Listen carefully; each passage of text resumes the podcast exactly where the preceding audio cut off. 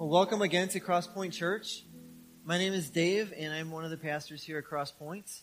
It is great to be here with you this morning. And uh, this morning, I'm uh, promoting downtown West Allis. Uh, and, and, downtown West Allis for us, it's, a la carte is today. And if you've been hearing about a la carte the last few weeks, and maybe I'll talk a little more about that later, but downtown West Allis is, 70th uh, through 76th Street on Greenfield Avenue. That's downtown West Allis. It's not a huge district, but it has become for us kind of the, the bridge between us and the community. That's the place. Downtown West Allis is the place where we have the most contact with the community of West Allis. Thousands of people every year we, we rub shoulders with in downtown West Allis. They have four big events every year. We're at every single one of them. And it's an opportunity for us to get to know our neighbors here in West Allis, to be a blessing to them, and to just show the love of Christ. Today, at a la carte between noon and 6 p.m. Somewhere between 12 and 15,000 people will walk up and down those six blocks. It's probably a mile walk from 70th to 76th and back. Maybe it's a mile. And you can take your time, and there's great food and music and, and lots of people. It's a really fun time. There's lots of things to do. So, but it's an opportunity for us to be intentional and to meet new people and to give things away, to, to, to um, invite people to church and things like that. It's going to be a lot of fun if you can make it out. We are in week two of a series called How to Neighbor. And we started the series last week, and last week it kind of laid the foundation for the series. If you weren't here, we talked about what it means to be a neighbor in your own neighborhood. And uh, I kind of challenged you to get to know your neighbors and gave you a little homework assignment, which we'll, we'll just check in on a little later. Uh, but today we're going to talk about we're going to kind of peel back another layer to this, and we're going to talk about race. Uh, this morning, we're going to talk about we're going to talk about racism and the fact that we, as the Church of Jesus Christ, have the responsibility and the ability to do something about it. And if I'm being honest with you, I have a very limited perspective on race. I do. But that won't stop me from leading change in my own life and in yours, because that's what we're called to do. Um, we are commanded and sent by Jesus to love our neighbors, especially those neighbors who look different than we do. That's what we're commanded to do. And today we're going to jump right into the Word of God and look at a very familiar passage in the Gospel of Luke. So if you have your Bibles, you can go ahead and turn to Luke chapter 10. And as we get into this story, you're going to recognize you're going to probably recognize it. I'm pretty sure most of you have heard it. Can you actually go back a, a slide? I forgot about something here. I wanted to. Uh, one more. Okay. Last week, you, the kids, the kids uh, were all given this coloring sheet, and uh, I got to see one of them. This isn't my own child. This is somebody else's child. His name is Leo. He's somewhere in here, I think. And he drew this great, colorful picture of this neighborhood, right? And I just liked the fact that not not all the people in this picture had the same color skin. I appreciated that about what he did a really good job, didn't he? Let's give him a round of applause real quick. And uh, so that's kind of what we're going to be talking about this morning. So Luke chapter 10, the way that this the way that this whole thing starts is an expert in the law, the law of God, an expert in the law. This would be a, a, a Jewish biblical scholar comes to Jesus to test him. Um, and he, what he asks Jesus is, Teacher, what shall I do to inherit eternal life? And something you have to know about, about the ex- experts in the law, especially trial lawyers. They never ask a question they don't already know the answer to. So he asks Jesus this question. He certainly already knows what he thinks the answer is going to be. And Jesus responds to him in chapter 10 by saying this Love the Lord your God with, oh no, I'm sorry. Jesus responds with a question. He says, What is written in the law? So he turns the question back on him. How do you, re- how do you read it? He asked the lawyer this question. And he answered, Love the Lord your God with all your heart, with all your soul, with all your strength, with all your mind, and love your neighbor as yourself. And Jesus basically says to him, You got it. That's it. Now go and do that. Go and live that way. And it's almost like this, this, this lawyer, this attorney, this expert in the law, he didn't, it wasn't the answer he was looking for. It was way too simple of an answer. It was too clear. It was too open-ended. And he realized if I actually, if that's, if that's the answer, and that's the whole thing, then I have to change my life. I'm going to have to change my life. I, I can't, I can't just do that. And it made the, it made this guy really uncomfortable. It's almost like, it's almost like he was saying, Jesus, wait a minute. In fact, he asked Jesus, he asked Jesus this question. Who's my neighbor? Who's my neighbor? Wait a minute. We have to qualify this somehow. We have to put some conditions on this. Okay, Jesus, this, can't be that simple. It can't be that straightforward. It can't be that black and white. It has to, we have to complicate this a little bit. And the reason he was saying this is because he wanted to justify himself. Right? He couldn't just go out and do that. In other words, he's asking Jesus something like, okay, Jesus, are you telling me that I have to love people who look different than me? Do I actually have to love everyone? Do I have to love inner city people? Do I have to love all the people who have body piercings and tattoos? Do I have to love all those people who identify as a different gender than I do? Do I have to uh, love all the people who have a different sexual preference than I do? Do I have to love um, all those people who don't have a college education like I do? Do I have to listen to those people? Because, I mean, I certainly know more than they do. Do I have to love all the people who don't speak English very well? Do I have to love all those people? Are you serious? Who really? Who, who really do I have to love? Is what he wants to know. And the thing I love about Jesus' response is he doesn't tell this man who to neighbor, he tells him how to neighbor. He tells him how to neighbor by telling a story, a parable. And it's a parable that you almost all have heard. And this is the way Jesus starts the parable in verse 30. In reply, Jesus said, A man was going down from Jerusalem to Jericho when he fell into the hands of robbers. They stripped him of his clothes, beat him, and went away, leaving him half dead. So here's a parable, and Jesus, Jesus, there's an audience gathered around Jesus. They're all listening to him. They're all Jewish. And so in their minds, they're picturing a Jewish man walking on the road. And they're, he's walking on a road in the mountains. It was, it was known by the Jews to be called the Bloody Road because there was a lot of thieves and robbers who would hang around and, and jump out and mug people and things like that. And this man fell into the hands of robbers. He was beaten up, stripped, and left half naked, bleeding out on the side of the road. And if no one came to his aid by nightfall, he would probably be torn apart by wild animals and probably wouldn't last through the night. That's the picture we're given of this, this man, this unfortunate incident. There he is. He's, he's basically left for dead this Jewish man. And Jesus continues telling the story. He says, Two people pass by him first. The first is a priest, a priest, a Jewish priest, someone who stands and speaks on behalf of God, someone who serves in the temple. They receive sacrifice, offer sacrifices on your behalf to God. They intercede on, our, on your behalf to God. These are like some of the closest people to God, right? A, a priest walks by, he sees the man and he goes to the opposite side of the road and walks right on by. After that, after the priest, a Levite. A Levite walks his way. This guy also was set apart for temple service, born into a priestly family. And he sees the same man with the same need.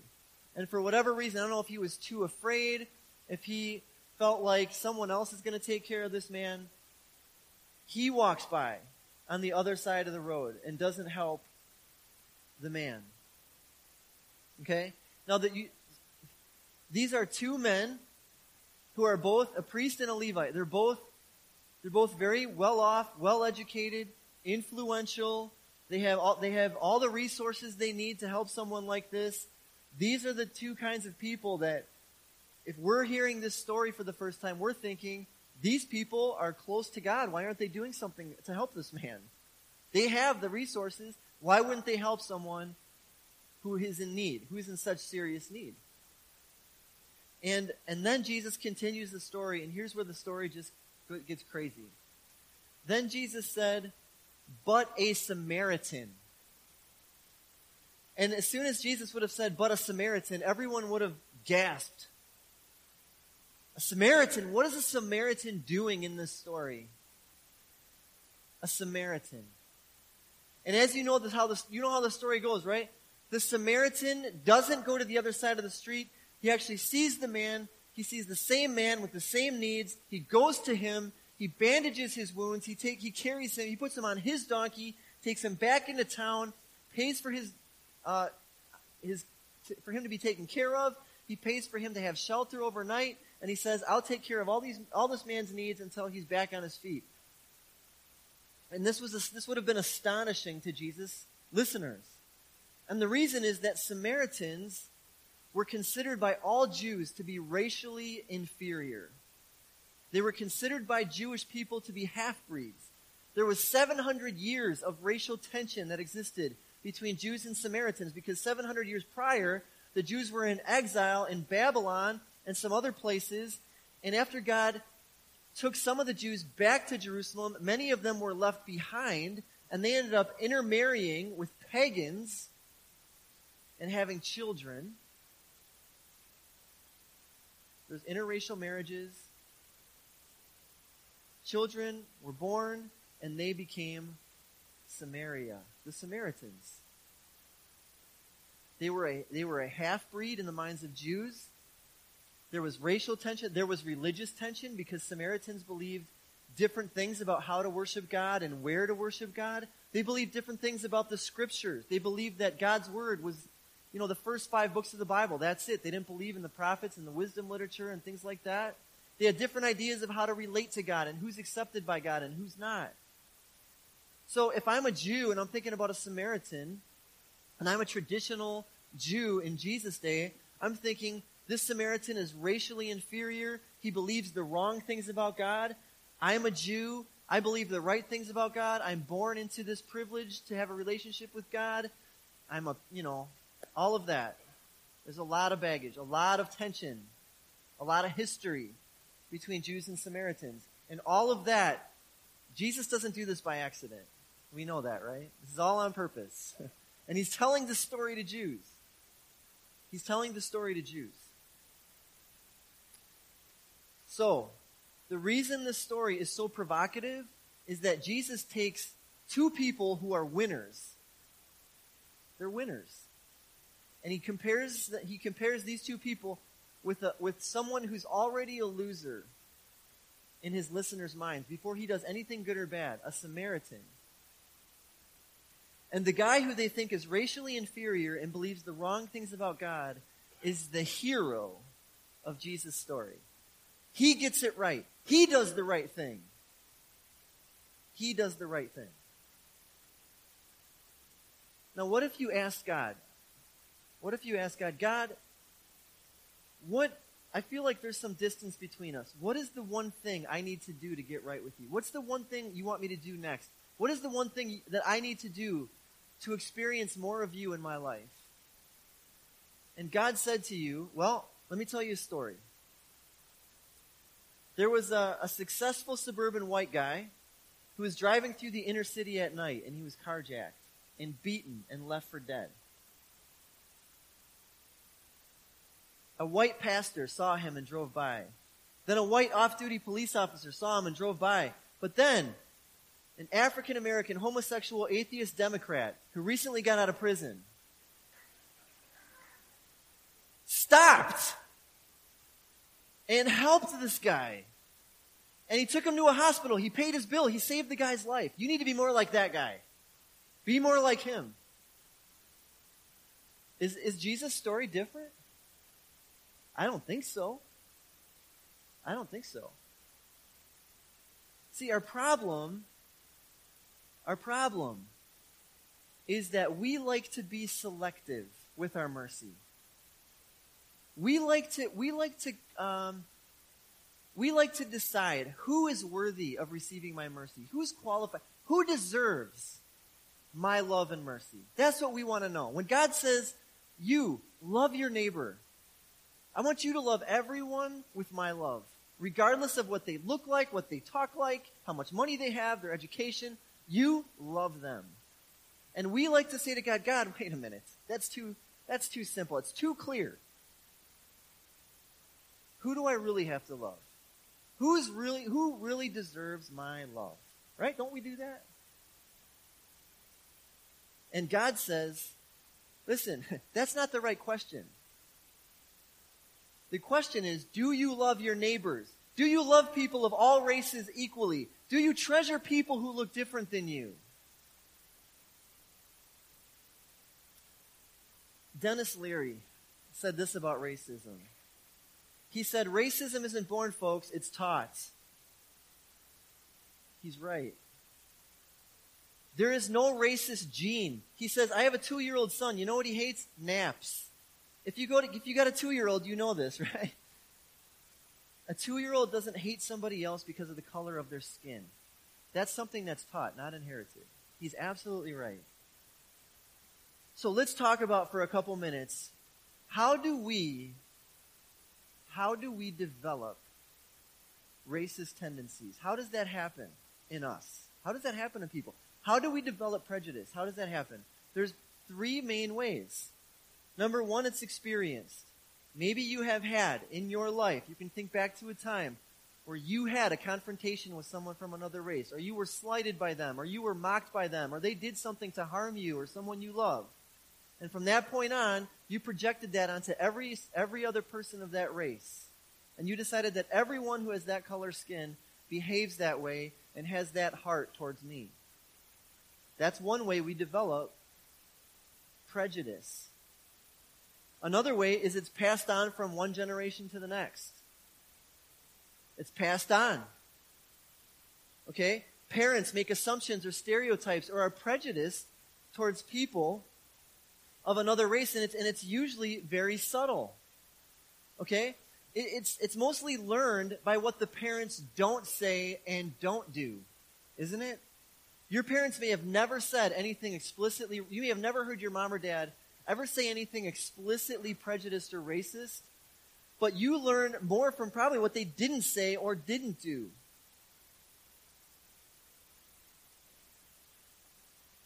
And children learn all of those things, and they develop the same assumptions, the same prejudices, and the same stereotypes as their parents. You know what prejudice means, right? It just means prejudging. It's prejudging. It's judging someone before they actually do anything. It's judging someone based on their appearance. That's what it is. We do this all the time. We say, we, we believe things like, all rich people are greedy. Obese people are lazy. Attorneys can't be trusted. Well educated people are arrogant. Young people don't work hard. White men can't jump. We all, some, sometimes that's true, yes. We all have done it. And we still, we continue to do it. The other thing, the other way that we develop, we start looking at other people differently is through ignorance. It's because we do not have understanding. We have not sought after, we've not really tried to understand people who look different than we do. We just haven't done the work to get to know them and, and, and hear their stories. I grew up in Milwaukee, in the city of Milwaukee, in a very urban neighborhood. Okay, it wasn't in the inner city, but it was a very it was an urban neighborhood. We had an alley behind our house. There was crime back there it was a pretty low income neighborhood, but it was predominantly white. We had we lived my I, we we lived there until I was in high school, so my whole childhood was in that neighborhood, and I experienced a lot of things, good and bad, in that neighborhood. We had neighbors across the street who didn't speak English. We had neighbors right next door to us who didn't speak English. When I talked to my mom on the phone this last week to to get the whole story, because you know when you're a kid, you just have a you just have a slice. You just have your perspective. And I wanted to hear my parents' perspective on this. And so they gave it to me. They couldn't remember what ethnicity either one of those neighbors were. All they could remember is they didn't speak English. My parents did not go out of their way to neighbor those people. They were polite.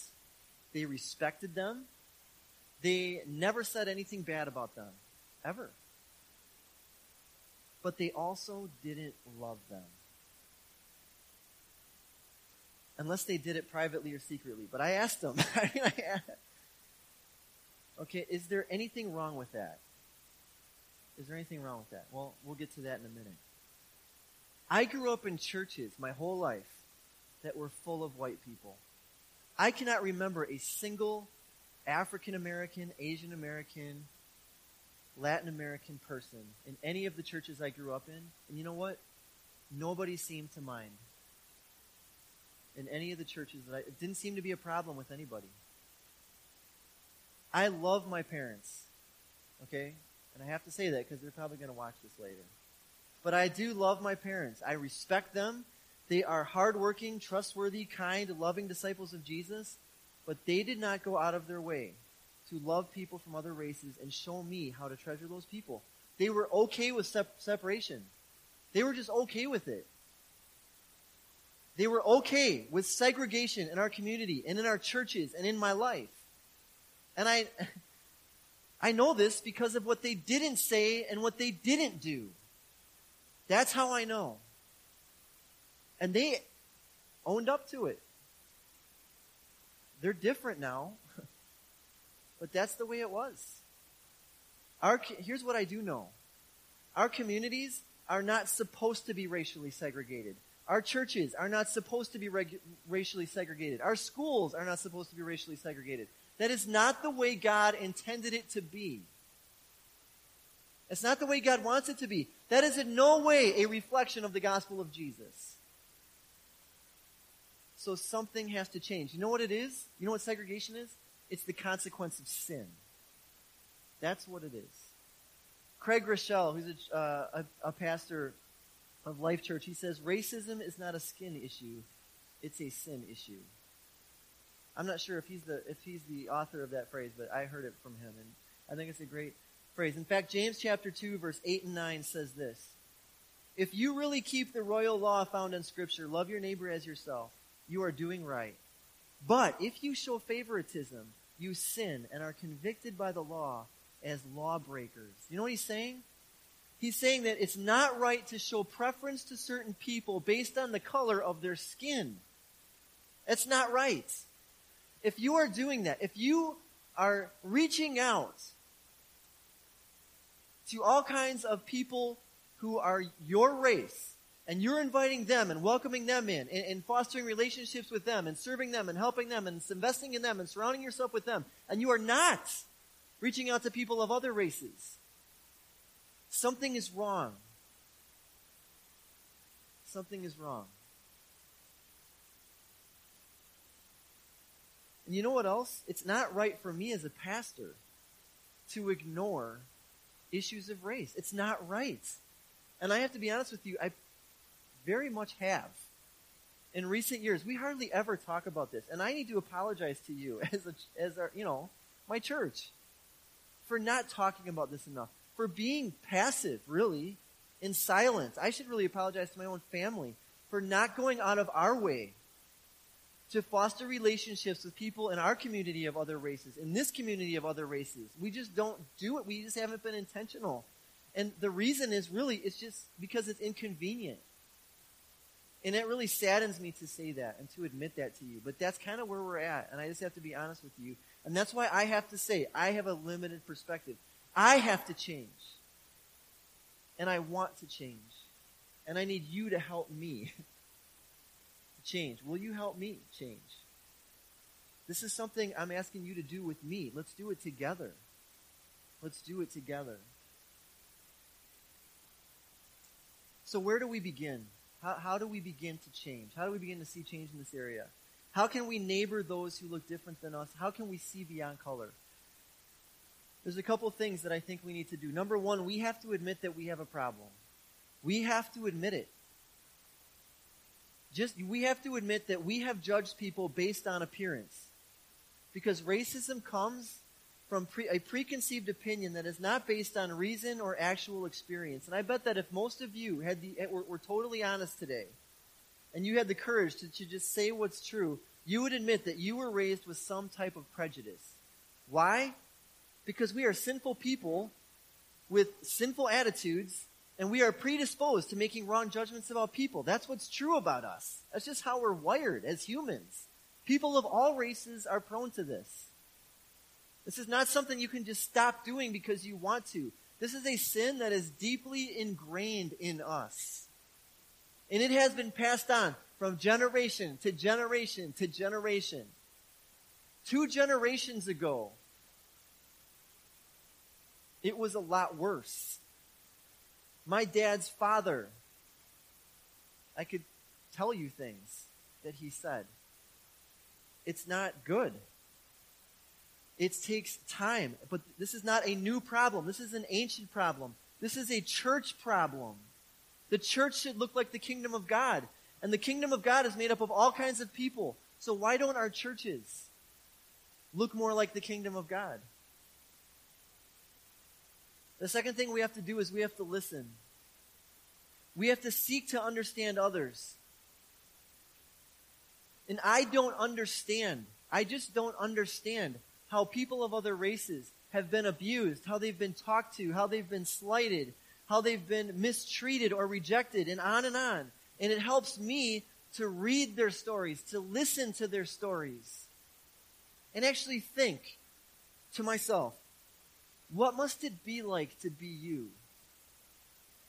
Uh, have you ever, have you ever talked to someone who grew up in our culture with a different color skin than you and asked them that question? What's it like to be you?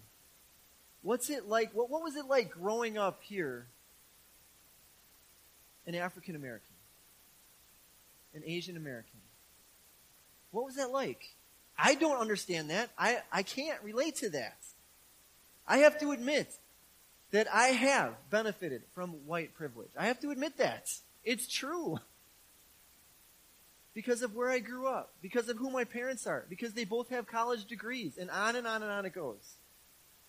Because their parents had money to send them to college. I have lived a very sheltered life. And I have to admit that before anything's going to change. And, and then I have to go beyond that and welcome people of other races into my life and ask them, what is it like to be you? And then just listen. That's how it starts. You just have, we just have to listen. And once we're willing to listen, compassion is possible. And compassion is the key. That's the thing that we need. More than anything else, we need compassion. That's what the Samaritan had. He saw the man, he had compassion. That's what Jesus had. Jesus saw people in need all the time, and he was driven by compassion to meet their need. And that's the thing that we don't often have because we make assumptions about people and we think we know their story. We think we know, but we don't. And so we keep them at a distance. Dr. Martin Luther King said this about Jesus' story. He said, The first question the priest and the Levite asked was, If I stop to help this man, what will happen to me? But the Good Samaritan reversed the question and said, If I do not stop and help this man, what will happen to him? Those are very different questions, aren't they? The second question is a gospel question. That's the heart of the gospel. If I don't stop, what will happen to them? That's the compassion of Jesus talking. Going back to the neighborhood that I grew up in in Milwaukee, I remember this family that lived across the street. They were a Hispanic family. They didn't speak any English, hardly any at all. And I remember there was a, an older boy who lived, I think he was a teenager when I was a little boy. His name was Angel. And he was the only, I, he was, his was the only name I knew. Maybe it was the only name I could pronounce. I don't know. But I remember Angel. And I, I just remember him, and I remember saying hi to him at times and stuff like that. And my mom would smile at his mom. She would wave. She was polite. She would say hello. But in 12 years of us living in, that, in our house, I don't ever remember my mom going across the street. I don't ever remember her crossing the street. To actually have a conversation or try to have a conversation or just bring some, you know, bring a meal or bring something. I just don't ever remember that happening. And that's what has to happen if anything is going to change. We have to cross the street. That's what the Samaritan did. He went across, he could have stayed on the safe side, but he didn't. He went across the street. And he made himself available. He helped. He loved. He sacrificed. It may seem risky to cross the street. You may have a lot of what if questions. You may not know what's going to happen. You may not know what to do. But you will never be able to show compassion to someone from a distance, ever. We have to cross the street. We have to draw near. We have to start the conversation. Or nothing is ever going to change. We have to get involved. The key to being a neighbor is compassion. And some of you might not feel, I mean, we might not feel compassion. Sometimes we think compassion is, is all about the feeling. And feeling sorry for that person. Or feeling drawn to that person. And I don't, if you're asking today, how do I start feeling compassion for other people, for people who are different than me? There's only one way that I know how. I mean, aside from actually getting to know them, spending time with them, that's a great way to start. But there's an even more powerful way. And it's this. We have to remember how Jesus loved us. We have to remember that when I was still sinning, Jesus loved me. While we were still sinners, Christ died for us. While we were sinners, we didn't change first. We couldn't have made ourselves right with God first. Jesus died for us first before we did anything good. Okay, we were all naked and helpless and left for dead spiritually. We had no spiritual life in us. We were desperate for mercy. We were the stranger who was beaten and bloodied and left for dead on the side of the road. And Jesus saw us in our need. And he came to us in compassion. He crossed the street. He rescued us. He gave his life for us at cost to himself to bring us back to God to reconcile us to God. There was nothing we could do to make ourselves right with God. There was no prayer we could pray. There was no offering we could give. There was no negotiating with God. We were dead. And Jesus died on the cross, gave his life, his life for ours, and made us right with God. He gave us peace with God. That's the good news, isn't it? That's the gospel. Grace for sinners. We didn't deserve that. He didn't look at us and think, oh, he looks like a good guy. I'll take care of him. We had nothing. We had nothing to offer God. And Jesus came and he healed us. He paid our debt. By his wounds, we're healed. And when we think about that, when we think about what God did for us in Jesus Christ, we can begin to look at other people and have the same kind of mercy. And we can remember, you know what? We we were totally separated from God. We were poor in spirit and dead. And Jesus did it all. He saved us. And that mercy that God has shown us, we're not to keep that to ourselves, my friends. We're supposed to love our, our neighbors. love our neighbors as ourselves, right? In Galatians chapter 3, verse 28, the Apostle Paul wrote, There's neither Jew nor Greek, slave nor free, male nor female, for you are all one in Christ Jesus. Okay, this was not some dream the Apostle Paul had. This is a reality. He's saying this is the way it is in Jesus. Okay, you're not defined anymore by the color of your skin first. It doesn't mean you stop being white or you stop being black or you, or you stop being that heritage, that ethnic heritage that you have, but it means that's not the first thing about you. That's not the most important thing about you anymore. The most important thing about you is Jesus. And once you have Jesus, that's all you need. Everything else changes. You start seeing everyone with different eyes. Back in 2006, I was in Ames, Iowa. I was part of my ministry training. I was in Ames, Iowa for four days, and we, I was like a crash course. I think for, we spent like 24 hours studying the letters of Paul with all these church leaders. And I was in a group of about 15, 16 people from all over the world. Um, the Middle East, West Africa, Southeast Asia, all over the world. I was the only American in the whole group of like 15, 16 people. It was pretty, it was pretty awesome actually to study the Bible with all these other men and women from all over the world. It, it just, it gives you a different perspective. You know what I mean? And we were talking about, I remember one day in, in this classroom, we were talking about metaphors for the church. And there's the, the, the, facilitator was up there. He was talking about, okay, the church is like a bride. The church is, um, I'm drawing blanks now. Help me out, guys. The body is a great one. And, uh, you know, all these metaphors for the church. And, and I remember raising my hand. I was really confident. I had this great metaphor. Like family. Family. Oh, okay, family, you know. And then he writes it on the board, and this one guy from Africa, I remember this one guy from Africa, he's like, Wait a minute. Are you sure family's a metaphor? I was like, well, we're not blood relatives. That's what I said. and he goes, this is what he says. He goes, yeah, but are you sure? Was like, I think so. And he goes, aren't you and I covered by the same blood? The blood of Jesus? Aren't we united in the same blood? Isn't that blood, doesn't that blood run deeper than your family blood? And, and at, as soon as he said that, a light went on. I was like, wow, I never really thought of it that way. I, he was right. He was right.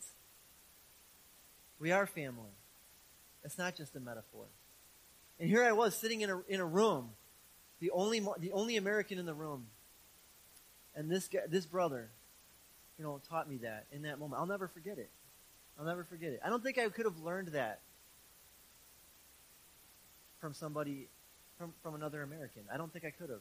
I don't think I would have. That's not the way God had in mind anyway. And it changed the way that I saw the church forever. It really did. And I realized, you know what? Sitting in this room with these brothers and sisters, this is the way it's supposed to be. This is what heaven looks like. This is the t- this is like a, a picture of the wedding feast. You know that, that picture in Revelation that Jesus gives? One day when Jesus returns, the new heavens and the new earth, and we're going to celebrate with the feast, and we're going to be united with all of our brothers and sisters around the world. And it's going to be a colorful table, my friends. And it's going to be beautiful. This is God's reality for us now, to experience this now. As we take communion. We're going to take communion in just a minute, and we're going to share the, the, the Lord's Supper together. We're going to take the cup and the bread, and that's what it symbolizes. That's what it symbolizes. That's what Jesus told his disciples. The next time we eat this meal together, we'll be in the new heavens and the new earth when my kingdom returns with all of your brothers and sisters from all over the world. And this is a picture of it now. So remember that. Anytime we take the Lord's Supper together, it's a picture of what's to come. That's what it is. When we will share a meal and a table with our brothers and sisters from every tongue, every tribe, every language, every nation. That is beautiful in the eyes of God. Is it beautiful in your eyes? In 1 Corinthians chapter 11, the Apostle Paul wrote to the church for I received from the Lord what I also passed on to you. The Lord Jesus, on the night he was betrayed, took bread, and when he had given thanks, he broke it and said, This is my body, which is for you. Do this in remembrance of me. In the same way, after supper, he took the cup, saying, This cup is the new covenant in my blood. Do this whenever you drink it, in remembrance of me. For whenever you eat this bread and drink this cup, you proclaim the Lord's death until he comes. We're going to have the ushers come forward and they're going to distribute the bread and the cup now.